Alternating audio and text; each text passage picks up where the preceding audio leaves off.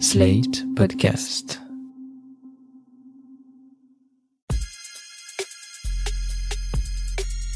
Salut chers auditeurs, salut chères auditrices, bienvenue dans Sans Algo, le podcast qui vous en fait découvrir d'autres. Vous écoutez la version longue avec de la reco et de l'actu. Je suis Mathilde Mélin, journaliste pour Slate.fr et enquêtrice sonore à ses heures perdues. Dans ce 32e épisode, on va se replonger dans un fait divers bien connu à Béziers, mais avant ça, les actus de la semaine.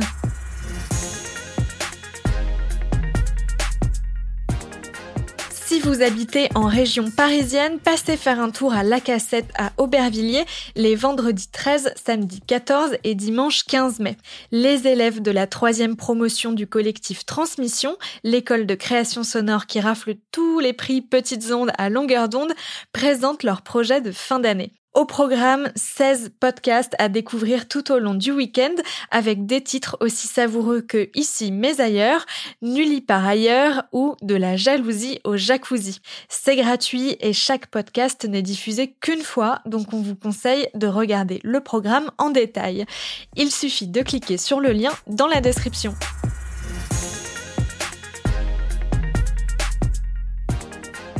Un an à peine, c'est le temps d'attention qu'aura accordé Meta, la maison mère de Facebook, à l'audio. Après avoir lancé en avril 2021 toute une verticale dédiée à l'audio et au podcast, Facebook vient d'annoncer la suppression de celle-ci dès le début du mois de juin.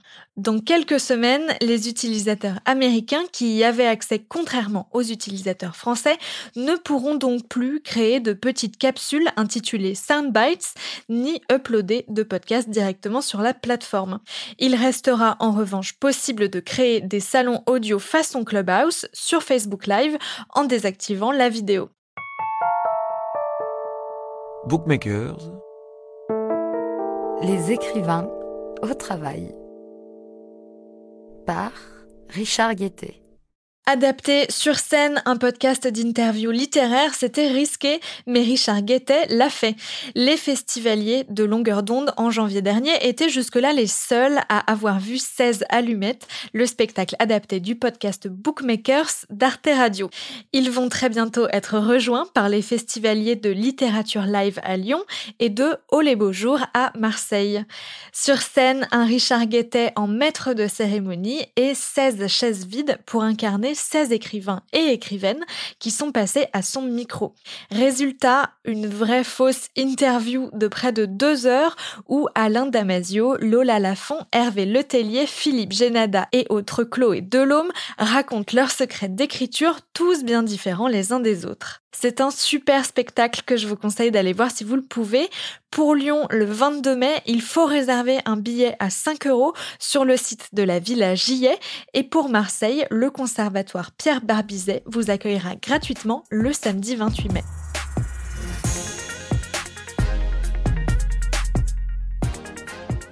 Le concours de podcast pour adolescents Une fois une voix a dévoilé son palmarès 2022. Le jury, composé de la productrice de France Culture Perrine Kervran, de la podcasteuse Samia Basile et de Thomas Guillot Bataille, coordinateur des audioblogs d'Arte Radio, a primé quatre podcasts autour du thème du genre dans un lieu. Par exemple, comment les femmes ou les hommes évoluent dans tel ou tel environnement. Le prix du meilleur documentaire a été remis à Maeva, 16 ans, de Fos dans le Val d'Oise, pour son podcast sur le salon d'esthétique et la place qui occupe les hommes. Le prix de la meilleure narration revient au groupe radio du Collège Saint-Joseph de Tonne en Haute-Savoie pour notre CDI, un espace de liberté, tandis que le prix de la meilleure enquête va à Clara, 12 ans, pour son podcast sur les bibliothèques. Le prix du meilleur entretien a été remporté par Ariane, 12 ans aussi, pour son podcast sur la scène musicale rock. Clara et Ariane sont par ailleurs toutes les deux élèves au Collège franco-américain de Chicago aux États-Unis. Vous pourrez retrouver ces quatre podcasts très prochainement sur Slate Audio, mais ils sont déjà disponibles à l'écoute sur le site de Une fois une voix. Ouais, ça enregistre? Allez, ouais, ouais, t'inquiète. Il était pompier avant. Bah, il y a un incendie. Je, je, je... On attend qu'il pleuve? Bon, on attend qu'il pleuve. Allez, et c'est parti. Il s'agit du flot de casse.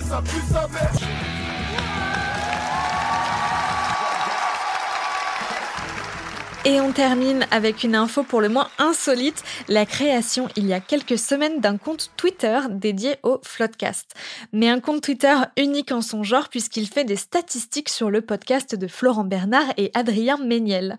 On y apprend par exemple que les 118 premiers épisodes mis bout à bout durant tout 9 jours et demi, que le Floodcast fait environ 700 000 écoutes par mois et que durant ces trois participations, l'humoriste Mister V a pété 10 fois. Voilà, c'est à l'image du podcast, absurde et un brin provocateur. Ça permet surtout de retrouver les recommandations culturelles des animateurs et des invités. Le compte Twitter s'appelle data underscore floodcast. On vous met le lien dans la description.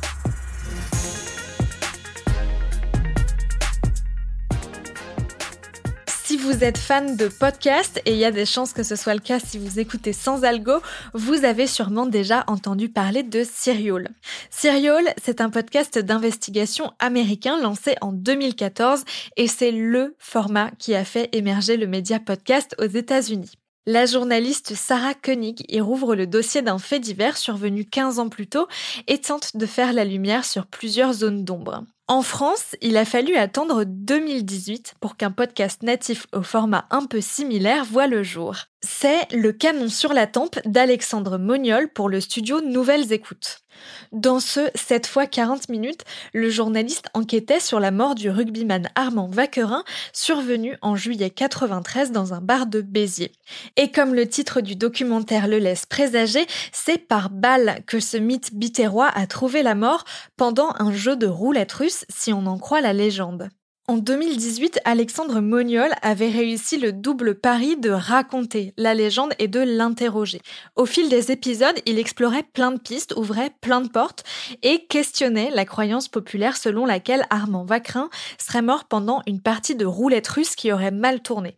Il se demandait si Armand s'était tué seul et si oui, s'il y avait été poussé. Mais voilà, pendant son enquête, il s'est surtout heurté au silence des habitants de Béziers, un peu gênés d'écorner le souvenir du héros local, un rugbyman dix fois champion de France avec le club de la ville. À la fin des sept épisodes, les auditeurs n'avaient toujours pas la réponse à la question centrale du canon sur la tempe que s'est-il vraiment passé le 10 juillet 93 au comptoir du bar des amis? J'avoue que je garde un souvenir un peu frustré de l'écoute de cette série, bien ficelée, mais qui laissait beaucoup de questions en suspens, notamment parce que le journaliste n'avait pas pu avoir accès au dossier d'enquête fait par la police à l'époque. Et puis, il y a quelques jours, Alexandre Moniol a publié un nouveau podcast. Il a pour titre Armand Vaquerin, la dernière tournée, et est produit par Atelier Frisson, le studio que le journaliste a créé fin 2020. Ça commence avec le message d'un auditeur qui dit avoir beaucoup aimé le canon sur la tempe. La suite, je laisse le podcasteur vous la raconter. Vous avez été très nombreuses et nombreux à écouter, à partager le canon sur la tempe, et à me témoigner votre passion pour cette histoire.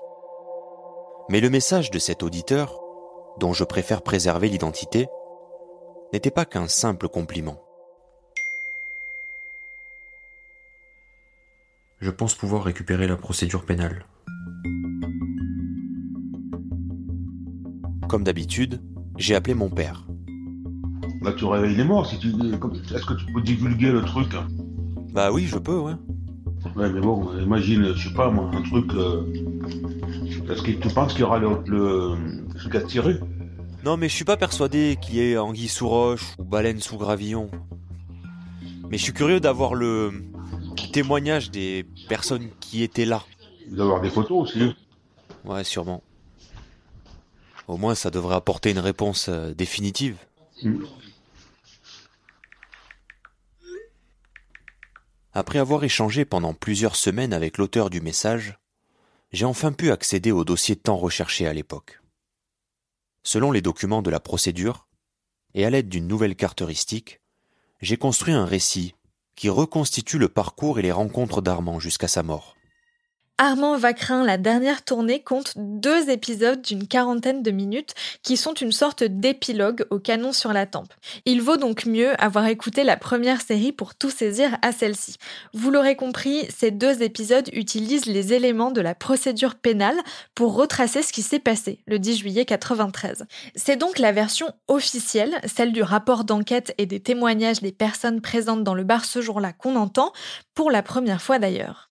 Une bonne partie du podcast repose sur des documents policiers ou judiciaires, assez froids et administratifs a priori, mais je trouve qu'Alexandre Moniol arrive à rendre tout ça bien vivant grâce à une narration claire et à une mise en son soignée, comme lorsqu'il décrit la scène de crime au début du premier épisode. Samedi 10 juillet 1993, Béziers, 12h50. À la suite d'un appel téléphonique au 17, les policiers se rendent place Garibaldi, au bar des Amis, où une personne vient de se tirer une balle dans la tête. La police fait reculer la foule et pénètre dans l'établissement. L'entrée se fait par une porte-fenêtre blanche, sur laquelle il y a quelques éclaboussures de sang.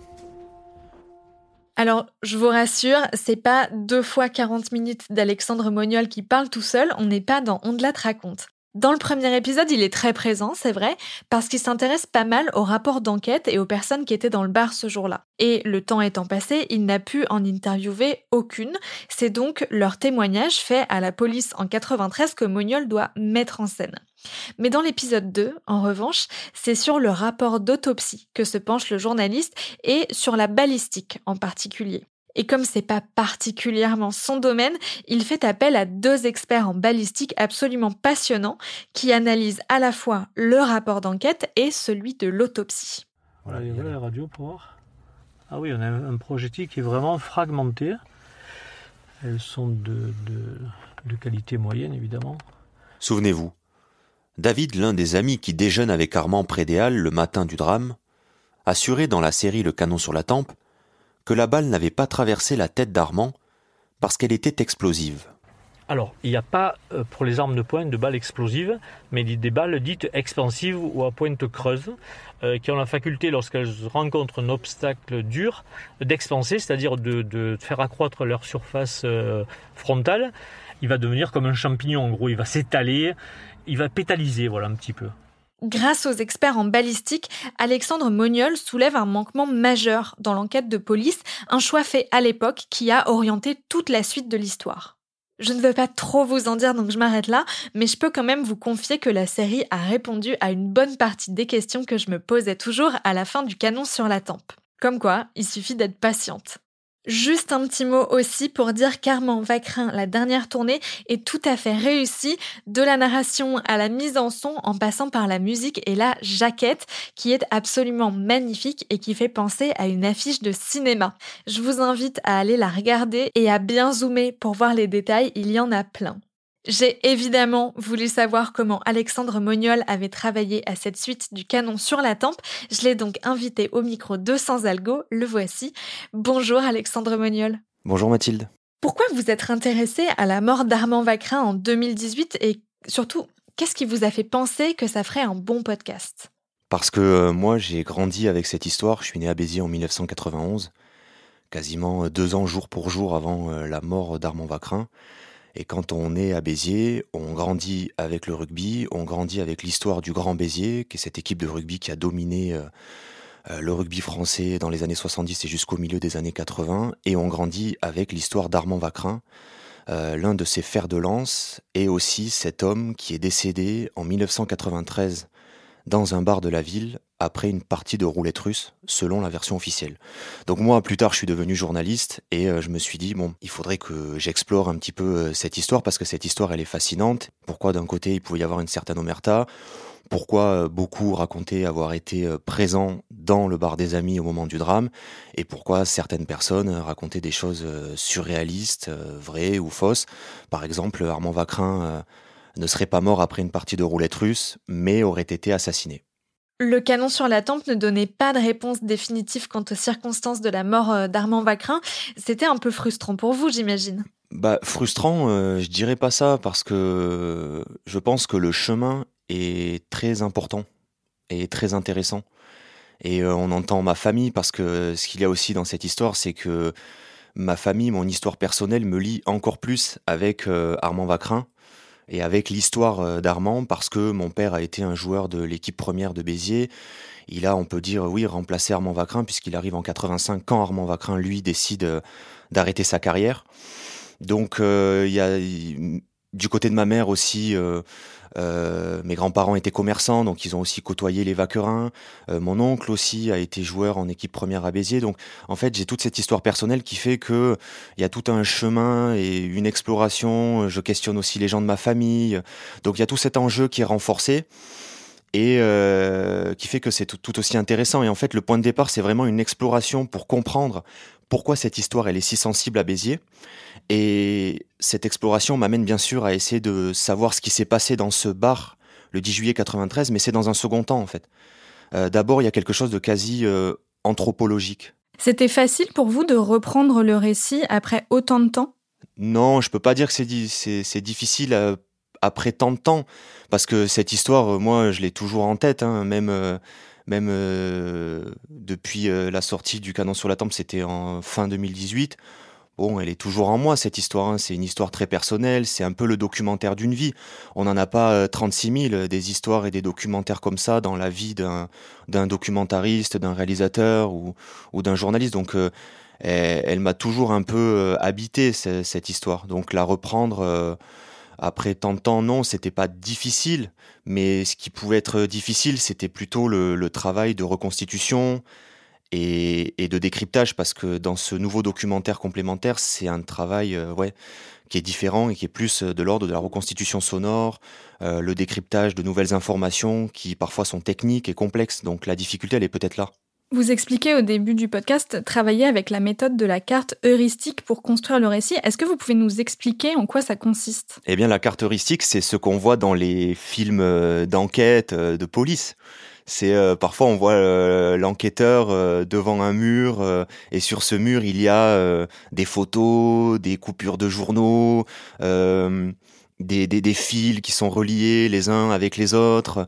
Et en fait, euh, c'est ça une carte heuristique, c'est une manière d'organiser euh, la pensée, les idées, et, c'est utilisé dans les enquêtes de police. Et moi, je l'ai utilisé dans mon enquête euh, journalistique pour m'y retrouver entre euh, les lieux, les personnages, parce que parfois on peut, dans une histoire aussi dense que celle euh, de la fin de vie d'Armand Vacrin, on peut se perdre comment on passe euh, de rapports, d'enquêtes, d'autopsies, de témoignages à un podcast. Comment vous êtes passé de cette matière très judiciaire, a priori assez froide, à quelque chose euh, qu'on écoute et qu'on suit comme une histoire? C'est toute la difficulté de rendre les documents sonore. Donc il euh, y a toujours quelques techniques et bon ben là c'est j'ai réfléchi, je me suis dit bon comment on peut rendre ça euh, déjà digeste hein, parce que ça peut être très technique. Donc euh, là c'est sur le fond et puis sur la forme aussi comment on peut euh, oui le rendre euh, plus plus compréhensible, plus sonore, plus agréable à écouter. Et donc comment j'ai fait bah ce qui se passe dans ce nouveau documentaire, c'est que je suis souvent tout seul à faire à la fois euh, le récit, euh, euh, les interviews, les lectures. Et donc, il fallait trouver une solution pour un peu différencier tout ça et pas que toutes les strates sonores euh, se marchent les unes sur les autres. Et donc ça, comment vous l'avez fait concrètement? Vous vous êtes enregistré dans des conditions différentes pour que votre voix n'ait pas le même son? En fait, concrètement, euh, ce que j'ai fait, c'est que j'ai enregistré avec des micros différents. Et puis, j'ai aussi euh, mis des filtres sur certaines parties de, de ma voix. J'aimerais qu'on parle un peu des choix de réalisation et de mise en scène qui sont assez différents euh, pour la dernière tournée, j'ai trouvé. Mmh. Euh, notamment ce qu'il y a un peu à la fois dedans et autour du podcast, euh, la jaquette et les musiques que j'ai trouvé très cinématographiques. Est-ce que vous vous inspirez du cinéma pour travailler euh, sur vos podcasts? Je sais pas, ouais, peut-être inconsciemment. En tout cas, euh, j'essaie moi de raconter des histoires, de créer des ambiances euh, avec du qu'il y ait du rythme. Euh, oui, je, je, construis les choses quand même. Mais je les construis quand même. Euh, on parle d'une inspiration qui viendrait peut-être du cinéma, mais je veux dire, c'est aussi le son. Hein. Je, fonctionne avec mes oreilles. Hein. Je, voilà, la musique, tout ça. Si je construis des, des moments, des, des scènes, c'est aussi c'est pour le son avant tout. La jaquette et la musique, c'est pas euh, vous qui les avez fait. Est-ce qu'on peut parler un peu de avec qui vous avez travaillé et quelle ambiance vous leur avez demandé de vous aider à créer? Pour la jaquette, j'ai travaillé avec un, artiste qui s'appelle Enzo Minaro. pour la petite histoire, Enzo est le fils de Diego Minaro qui a joué avec mon père en équipe première à la S Béziers. Voilà, et c'est un artiste très talentueux. Euh, j'aime beaucoup son travail et euh, comment on a travaillé? Je voulais quelque chose de très graphique. J'aime bien ça. Et, euh, puis j'aime bien les, les, les, les, doubles sens dans une même illustration. Il y a cette image d'Armand dans, sa, dans sa voiture Mercedes devant le bar des amis. Et puis en fond, on a la ville et on a ce, magnifique euh, revolver euh, intégré euh, dans les immeubles de la ville et puis cette lumière. Enzo lui dit que c'est un peu, ça fait un peu film noir aussi. C'est peut-être là la question quand vous me dites ouais les inspirations du cinéma, c'est c'est peut-être aussi en voyant la jaquette, non? Oui, il y a beaucoup la jaquette et il y a aussi beaucoup la musique. Euh, j'ai trouvé qu'il y avait des choix très forts euh, sur la composition musicale et qui m'ont fait penser à des, à des séquences cinématographiques, en fait, de films euh, à suspense, par exemple Drive, ce genre de choses. Oui, ah bah Drive, ouais, bah, mon objectif artistique, il était aussi d'avoir encore un esprit très euh, film policier, un peu film noir, euh, années 80, 90, avec euh, du coup avec des choix de musique un peu électro, rétro. Et qui a composé la musique? La musique, c'est moi qui l'ai qui l'ai choisi sur sur une banque de musique. Donc là, c'est vraiment un travail, c'est un travail différent d'une d'une composition originale euh, c'est vraiment euh, pour le coup, euh, je dois pas là, j'ai dû passer du temps de recherche parce qu'il faut sélectionner des bons morceaux qui sont pas trop chargés. En tout cas, je voulais pas de, morceaux trop trop chargés, trop clichés.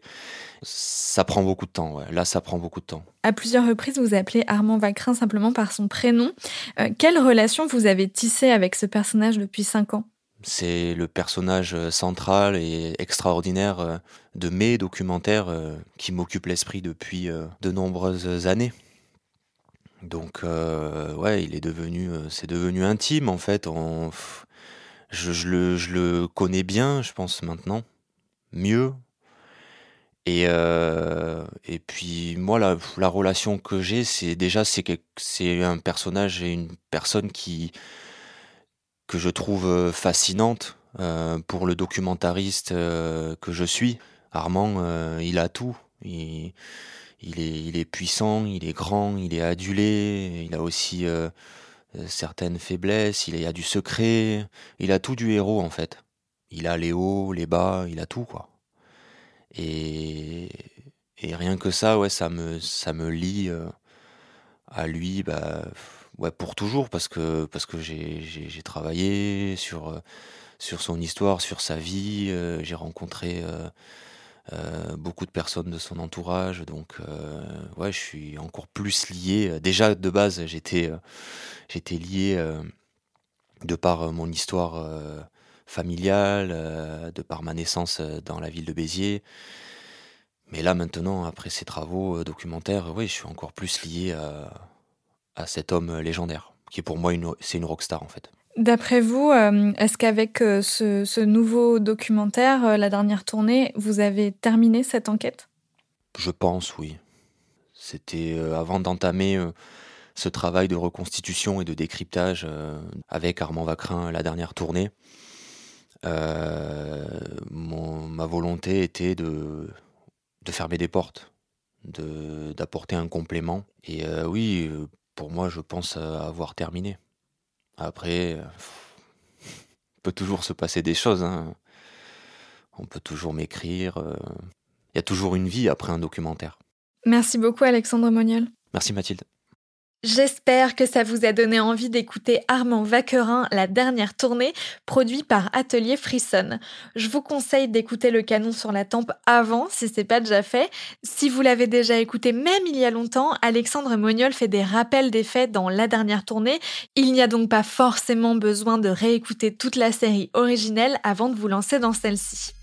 Merci d'avoir écouté Sans Algo. Abonnez-vous, mettez-nous des étoiles sur votre plateforme d'écoute et envoyez-nous vos remarques et questions par mail. Et surtout, partagez les épisodes à vos proches en galère de bons podcasts à écouter. Ils devraient trouver leur bonheur, en tout cas je l'espère.